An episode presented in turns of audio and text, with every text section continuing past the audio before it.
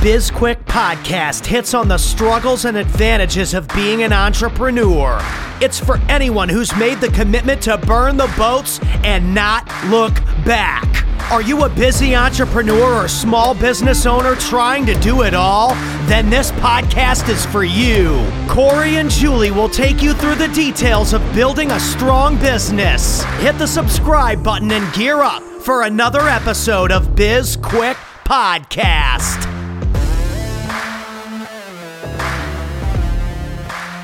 Hey, welcome to BizQuick. I'm Julie, And I'm Corey. and I feel like I sound really echoey today. How do I sound, Corey? Do I sound okay? You sound fine to me. Awesome. How's your day? Busy.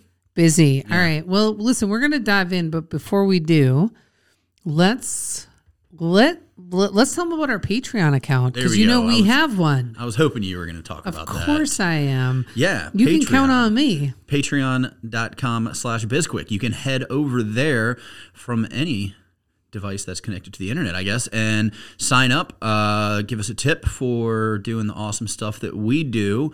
And in return, you get awesome stuff from us. It's super easy way to support the podcast that you love. hmm It's like a tip jar on the internet. Yeah. Check it out. Excellent. All right. So, listen, we're going to dive into an interesting topic. But before we do, I have a question that's been plaguing me for a few days now. And I meant to ask you earlier in the week. And I'm wondering if I know it's not going to be a topic for our podcast at all. But can I ask you just a really random question about the restaurant? Sure. Okay. So, you know how we're just moving towards a cashless society, right? Yes. And most people just tip on their credit cards. Yes. Okay. So, if you are a server, Yes. do you now get your tips as part of your paycheck or do you still get tipped out daily?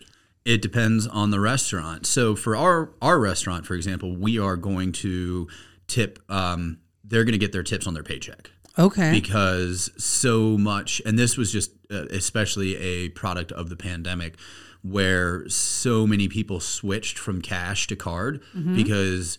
Um, Cash became hard to find. Apparently, there was the change crisis of 2020. Yes. You know, there was like all of these nonsense things. Plus, so many orders were being done online that it just like a dramatic shift. Like we're talking what was probably, and I'm ballpark numbers because when I was still in the in the full service bar scene, we were probably 70 30 cash credit card.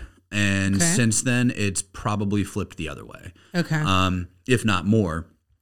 And so for for us, since we're new and we're gonna have a whole new like team of people working for us, it's gonna be a bit of a culture shock for some people. Not that we're gonna surprise them. That's obviously gonna be a part of the conversation that we have with them. Um, but just for servers who are used to getting cash daily, having to wait two weeks to get that cash, and it comes, you know, in the form of a paycheck. But the nice thing there is that, and I use nice very, very loosely, very sarcastically, is that your taxes get taken out. So for a lot of servers, you get a big bill at the end of the year because you've collected all these tips and you haven't paid taxes on them, and then you have to pay this big bill at the end of the year. So in theory, you're going to have all of your taxes taken care of that way. Um, but for restaurants that are not um, that are still in the more, more traditional sense of the term, they are like they're still tipping out cap like cash at the end of the day. So if you had, you know, a hundred dollars in credit card tips, you they they would give you a hundred dollars, you know, for your tips for the day. Um, but then that just creates this weird thing with the restaurants. So now they have to create a they have to keep a huge amount of cash on hand yeah, I was going to ask about that. so that they can tip out servers every single day. Right. So if I if so if a server gets some of their tips as cash, they can keep those. Yes. Yeah. But it's anything and- that comes in on a credit And card. And I'm going to say this you are legally required to report your cash tips. Whether or not you do is up to you. It's up to you. Okay. All right. Well, I've been, you know, I don't know why, but I've been pondering that for a couple of days. And I'm like, I wonder how that works now. And I was thinking it was probably in the paycheck, but I was also thinking how for a lot of servers that might, that might actually really suck because they're used to getting the tips daily and, and they don't, they don't have them. Yeah. And that's um, why we're kind of lucky in the sense that we're going to start off fresh. Like I would imagine it would be very hard to train your servers, especially if they if they need that cash every single day to say, "Oh, now sorry, you have to wait, you know, until our next pay period to get your Sorry about your tips. luck. Yeah. Yeah. Okay. All right. Thank you. Thank you. I've You know been- what I'm really disappointed in? What? We talked about people getting tips a lot, and we didn't get a single. That's what she said. I I really I missed I missed the boat on that Yeah, one, didn't I? I control the sound effects, so You do. Yeah. You do. But I could still say that's what she said. Correct. Okay. Well, let's let's talk a little bit about innovation and disruption and competitive analysis. Right? So maybe not all three in a single sentence or topic, but sure. I am very, very curious about the whole concept of you're first to market with a product and somebody comes in and basically you know like mi- creates or duplicates your product right they, Sure. they mimic it and then run a huge marketing campaign behind it steal a lot of your market share and you're sort of sit sitting there going now what now what do we do right so understanding how small business owners when they have a market share and someone comes in and steals part of it takes part of it like how they can start to claw back some of that market share through the use of a competitive analysis So you want me to answer how they can? Yeah well i just want to talk about it i mean Oh, okay. Yeah. I didn't know if that was a question pointed at me or if that's just what you I just want to talk It's about. a Okay. conversation. I like to have conversations with you, Corey. Fair enough. So, um, I mean, it's obviously uh, you want to. Uh, God, there's so many places. When it comes to doing the competitive analysis, you're going to have that list of competitors, and there's all of those different factors that you need to look at that aren't just um, the the price, that aren't just the the actual product, because it's uh, when you're competing against somebody that has a larger a larger amount of cash than you do, you have to get creative in how you compete because it's like people. Amazon hasn't put everybody out of business yet. They're trying, but there are still plenty of online They retailers are out trying. there. There are plenty of online retailers out there who still exist for a multitude of reasons. Mm-hmm. Um, so it's understanding what your competition is doing, understanding what they aren't doing well, and exploiting that. That would be like one of the first areas I'd look at. Okay. Yeah, that makes sense. Like looking for that competitive advantage, right? Of- Yeah. Or the gap where you are better, better or different, really, and then marketing off of that difference is, I think, key. I, I think so many people don't understand, don't realize the full benefit of doing a competitive analysis. I agree. And for instance, we had um, Jake Thompson on the Mm-hmm. podcast recently, and um, or was he on the radio show? He was on both recently. He's on both. So, yeah, he's on both. But yeah, the conversation we just had with him, where uh, we didn't talk about this, but he sells apparel, and I was like, "How tough is that market?" Because literally everybody wears clothes.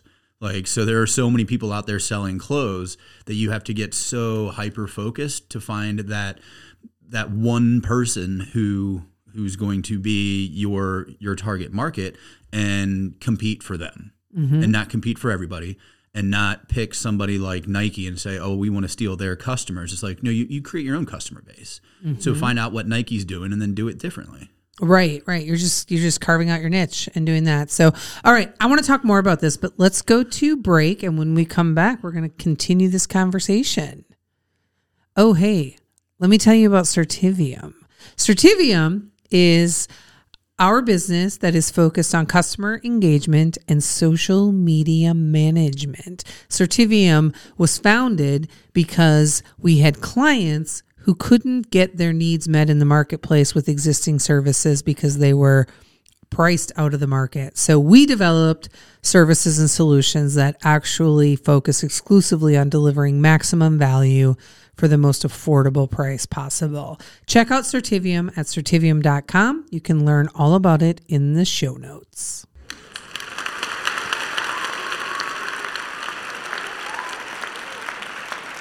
All right, welcome back to the show. We have Bill Strahan. Bill is out of Dallas, Texas, and Bill is the founder of Armored Fitness and of Bruce Charles Designs. And we're really excited to talk to Bill about some of the unique products he's got going on and just some of the some of the challenges and how business has been going for him. So welcome to the show, Bill. Thanks for joining us. Oh, thanks for having me. Of course. Yeah, we're looking forward to this conversation and we um kind of got cut off. We got sidetracked from the very beginning of this podcast and started talking about performing a competitive analysis, um, especially when you have uh, some major players that you you need to need to compete against. Um, and we just kind of jumped into that. But before we jump into that topic, do you want to tell us a little bit about yourself? Yep. So I'm 54 years old. Been married for 25 years to a lovely woman. I've got four kids from two different uh, marriages. And my whole life, I've just been inventing something or another. My parents' description of that would have been that, you know, early on I broke things and put them back together, but it eventually became more productive than just taking things apart. And I just, I love to make things. I love technology. Um, and every business I've ever been involved in has just been an offshoot of something I was passionate about to start with. Nice. Uh, that passion part is really important, I think, for for entrepreneurs, especially for that long term success. It's hard to be successful if you're not passionate about what you're doing. Yeah, I, uh, I, I started programming computers when I was 12, and so I I like to think my my first life was all computers. Uh, my wife and I actually uh, met at a software company, and later, after we were married, we formed our own. We ran that until um, several years ago, and and we eventually had a transition to an executive team that did a fantastic job, let us step away, and then I kind of started a second life that really just focused on uh, things I loved making, and then before I knew it, we were starting other companies, and the pattern was repeating itself, but this time none of it is software. So did software until about 40 and now I've done other things since. Let's talk a little bit about Armored Fitness. Um, so I know that is that's one of your companies, and you have for that particular business you created like a, a sled, right? Yes. So, uh, short story on that was I started doing CrossFit in 2008 because I was fat and out of shape, and I hated it. And I never had something that kept me consistently going to the gym. Like a lot of people, I would start in January, and then who knows what happened. Um, I started CrossFit in 2008. I came into CrossFit Richardson in 2009. It was just an awesome environment. I loved it. I loved the gym owner, and he needed to build some pull-up bars. So I I know how to weld. I, I make things. So I was like, sure, we'll build your pull-up bars. And with the leftover parts, I said, you know, I'll throw together a couple of sleds, and I did. And I loved them and hated them. I, and I loved them because the the training was fantastic. I hated them because of the noise and the scraping and the different materials. And so I said, you know, there's got to be a better way to do this. There's got to be a way to put this on wheels so it'll work on any surface, but then there needs to be a different way to create the resistance. And uh, it probably took about 10 days, and I had uh, kind of made my very first prototype, took it up to the gym. Everyone loved it. So that was the that was the start of what became the Expo trainer. If you don't, if you're not, where's the resistance coming from? That's the easiest way to ask the question. yeah. So what I decided to do uh, was actually just use an electric motor, but an electric motor also works as a generator. And so all it does is the front tire through you know, through a, a sprocket and chain, it drives a generator on the front of that thing. And the the great part about that is the resistance isn't linear, and that that's where the name Expo Trainer came from. The Expo is short for exponential. So what that means is if you want to push it really slow, you could push it with your pinky but if you want to go really fast, it gets exponentially harder, not just not just linearly. So you want to go twice as fast, it's not twice as hard, it's four times as hard, and three times as fast is nine times as difficult. All the resistance comes from that motor on the front. And it creates a really unique training stimulus because there's no failure mode. You don't grind to a stop. You can always do a little bit. And so, in that regard, it's a lot like, uh, you know, assault or echo bike or a rower, where you don't just grind to a stop like a normal sled. You can just always keep going, which that doesn't mean it's easier. It just means you never have a reason to quit working. So, really great idea. But now I'm curious where does all of the power go that the generator creates? It all it, it's really just a fancy way of turning it into heat. So, um, yeah, there laws of conservation of energy. it can't be it can't be created or destroyed. Well, you're working really hard. Where does all that go? It's a lot like your car. When you put on the brakes in the car, all that all the energy of your car is transferred into the brakes. It's the same thing on the Expo. And if you push it by yourself for a while, the motor will get warm. If you're really fit and you want to go out for half an hour, it'll be like cup of coffee type of warm. And so all it's doing is it's turning everything you put it in, you put into it into heat, but it's doing it in that exponential way. So it, it's a great combination. Y'all are nerds. I, I know. this is now a science pod. this is now a science podcast, Julie. I'm out. Let's talk. All right, let's get back into physics. All right. All right. um, okay, so you you have this uh, this product that you created, and I guess if you could just kind of give us that that quick um, story of how you took it to market. Okay, well that's that, that's interesting because when you said so you had this product you created and i'm thinking oh no no no i had built one of something and i've built things all my life. I've, I've built two-seat airplane electric vehicles. I've just built things my entire life but i had never sold a physical product. My entire life was digital. And you know early on software had a copy button. There's no copy button on something physical. And so the next few years i got to learn just how little i knew about going from a prototype to production. and, and, it was a it was an extraordinarily painful. Several times, my wife and I questioned like, why are we doing this? Um, but I also had to take into account, you know, I learned software when I was 12. So before I ever did it for money, it had been I, I did it when I was 15 or 16. So three or four years had gone by before I did software for money. I shouldn't have expected anything different with a physical product. So it, it was definitely a long road. Uh, the the detailed version of that is we tried kind of doing them ourselves. We made a, about 100 that way. We got a local company to fabricate uh, a few hundred more. We went that route. Had another local company that made us about three or 400. And then ultimately, we ended up going to China. We, we tried to source some things from China, and many of the parts come from China anyway. The, there's not a US manufacturer of motor or tires or those kind of things that you could deal with and so we really just took the plunge and went to China and said, let's see if we can figure this out in China.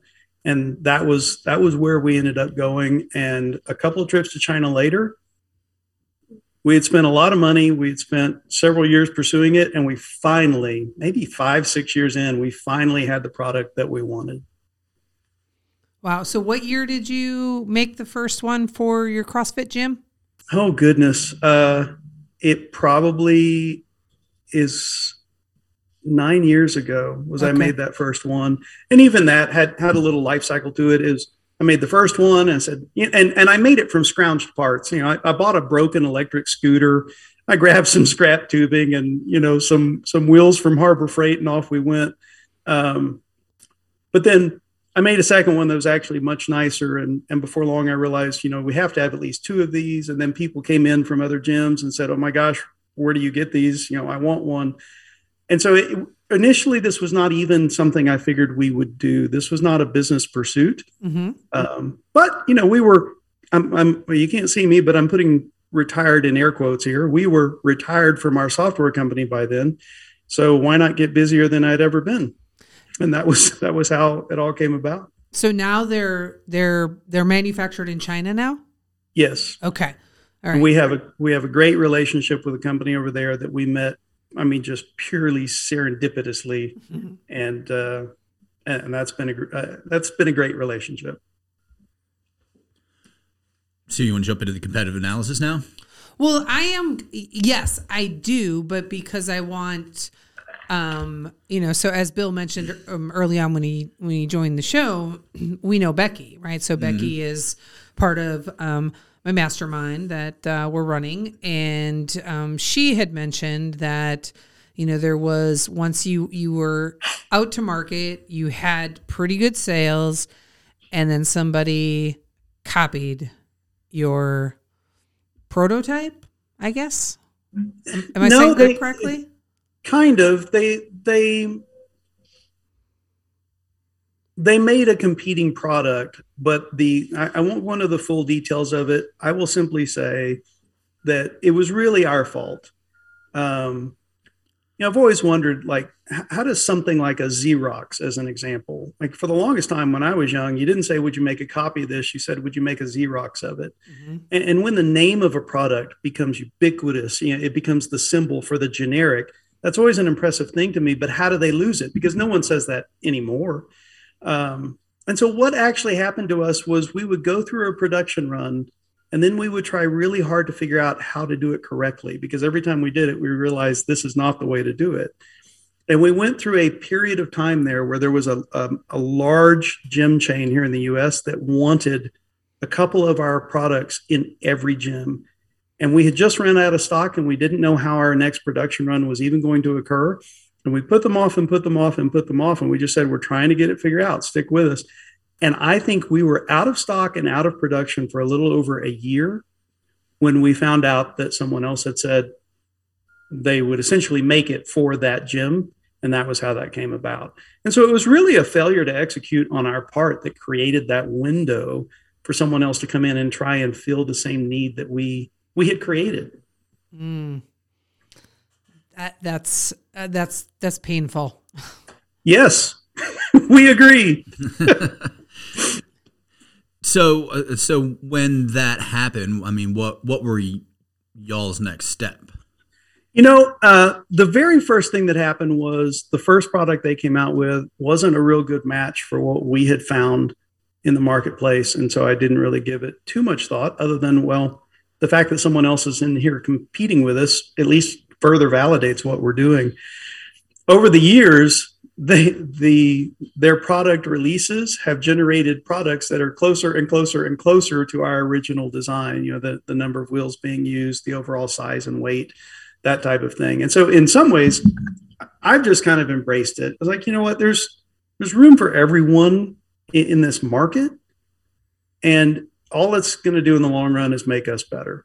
So we'll we'll compete with them even though we started it and we have to earn back kind of a uh, a most recent revision, and we'll take it from there. So, with the with the pandemic a couple years ago when it first started, everybody had a hard time getting to gyms. Did y'all see any kind of like spike in demand? Did we did. Uh, so the pandemic was it was kind of a double edged sword. I'm sure it's been that way for many people in many ways. But on the one hand, we did see a big spike in sales. And at the early stages, we were still able to get our products in a timely, you know, fashion from from China, and shipping costs hadn't skyrocketed yet. And we kind of saw the writing on the wall, so we we really stocked up. And in fact, our our office slash warehouse, we took two of our offices and emptied them and used them for further storage because we wanted to get more than what would fit in our warehouse. At the same time, there was a downside to that, which is in February of of that year, I was planning to go to China to work on a couple of other products and was hoping to get prototypes and get them ready for production. And I still have not. Eh, I've tried a couple times to do that remotely. It just doesn't work that well. So it kind of crushed some of the new products I was working on, but it created a market and got us out there and, and got it in the hands of a lot of people who work out with it at home.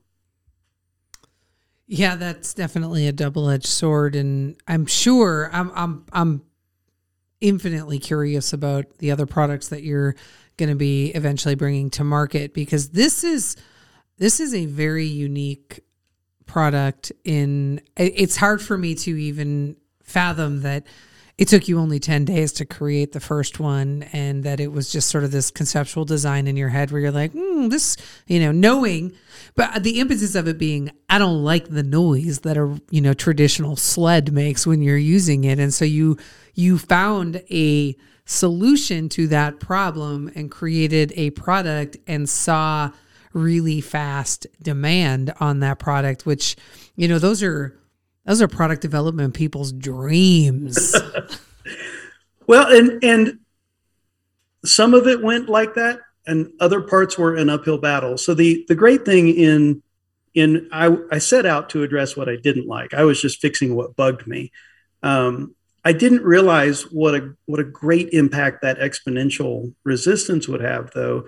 And so that once we saw it, I realized like this is something totally different. And w- when I had built two of them at, at one point, the the gym owner, shout out to John Marshall at CrossFit Richardson, he and I are great friends, and and he's a he's very open to these ideas. So when I built two identical ones, we brought them up and we were doing relays with them, and there were maybe twenty or thirty people out there, and there was a there was a former Dallas Cowboy lineman and he's pushing the thing as hard as he can and he gets to the end of the relay and he turns it around and about a 70 year old grandmother grabs a hold of it and she pushes it back the other way.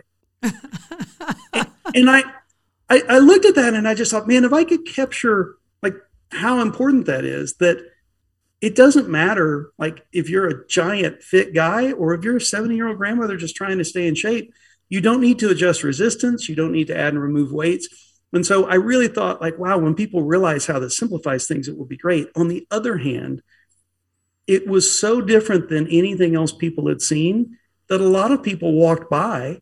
Uh, we went to some trade shows early. A lot of people walked by early and they just looked at it and kind of laughed like it's on wheels. Doesn't matter how much weight you put on it, it's going to be easy to push. And they getting across the idea that no, no, wait, all the resistance is coming from the front. And I quickly learned like don't explain it. Just say, well, yeah, you know, push it. Tell me what you think. And when they push it, they immediately get it. Um, but yeah, it had it had tremendous unique qualities that once somebody got them, if they if they had that need, they knew that that filled it. But on the other hand, it was so unique. Sometimes it was hard to make people realize what it did. Yeah, and uh, this isn't this isn't going to sound like a backhanded insult or something, but like it's really hard sometimes, like when you create something that's so good that it's just above everybody's head. Like you're like this idea was, was so good that eh, nobody gets it, you know? Because because like as a gym owner, I'm sure if I'm looking at that and I'm thinking, why do I want to reinvent the sled? Plus, I'm gonna have all these people touching it, and it's probably gonna break, and, and they're not gonna understand it, and they're gonna ask me where the sled is. You know, it's like, well, no, you don't understand. It's a pretty simple machine. Yep. God. So it was it was uphill battle at times, but uh, it definitely has some unique advantages. So we just continue to market that, and now enough people have seen it or our competitor. In some ways, I've also tried to pe- I've tried to treat having a competitor as the competitor is doing the same thing you're doing with your marketing. You're both trying to raise awareness that this is a potential solution once that awareness has been raised, then it's just up to you to be the one that people buy to meet that need. Yeah, well, there's also the the argument of, you know, fitness is a very big market, right? There are, you know, there's there's CrossFit, there there's the home gyms, there's, you know, you know, um, commercial gyms. So there's a lot of different ways to to, you know, tap into the market. And so you can have a different ideal customer than your competitor and still get a pretty significant share of the market. And in all honesty, the, you know, the price point, I think, is a very, that's an that's that's not an an overly challenging price point to sell at when you're dealing with people who are committed to fitness, right? Because you're looking at people they'll they'll spend that on a Peloton, they'll spend that on a treadmill, and they're not getting that strength training in those circumstances. And so any you know the educated consumer who understands the importance of strength training and i also believe this is really good for like knee rehab correct? Yeah we've had we've had a lot of people use this for all kinds of rehab. I've seen stroke victims who can't walk without some additional point of support. I've seen them actually train on it we have a video somewhere that Becky just loved of a gentleman in a wheelchair because that's his only reliable way to get around and getting out of the wheelchair, grabbing a hold of the handles and pushing the thing across the street, and that was his workout. So yeah, there's there's a lot of rehab uses for it, and as well as I've had uh, some NFL players come up to the warehouse and pick one up for themselves, which I thought was really pretty cool. That is really cool. I'm, cool. I'm guessing Cowboys. Yeah, we had a, a, a, cowboy player. Actually, this was kind of funny. Uh, this guy saw it and wanted it so bad that somehow he tracked Becky down. He gets over to me and he's like, he wants it right now. And I said, All right, well, it's Saturday. I mean, I can meet you up at the warehouse. He ended up coming to my house and he and I were pushing it up and down our driveway. And I was like, this is kind of cool, you know? Those are things that do not happen to yes, most people. Yes, that is really cool. yeah. Well, we got to, um, we have to start wrapping up the podcast here, but wanted to say, say thank you to Bill and thank you to our listeners. And if you want to learn about uh, Bill, learn about Armored Fitness, uh, everything that Bill does, head on over to billstrahan.com. Uh, the spelling for that's going to be in the show notes. Yeah, and if you're interested in working with us, then you can find out everything you need on our website, sbpace.com. We have a ton of free content. We also gladly accept money for our coaching and consulting services. Um, and you can also connect with us on social media, and all of our social media handles are also on our website, sbpace.com. We also have a radio show everybody should check out. It's called Defeat the Chaos. It's every Thursday morning at 9 a.m. on the Voice America Business Channel. And if you like what you heard today on the BizQuick podcast, make sure to download and rate our show, subscribe, give us a review, and reach out to us if you have any topics. Hey, we wrote a best selling book. It's called Seriously Now What? A Small Business Guide to Disaster Preparedness. And I still think it's probably really poorly named because it's really about building a strong foundation for your business. It comes with a digital download workbook. And if you've already purchased it, head back to Amazon and rate and review it for us. We would really appreciate that. That's it for today. I'm Corey. I'm Julie. And this was BizQuick, helping small businesses across America.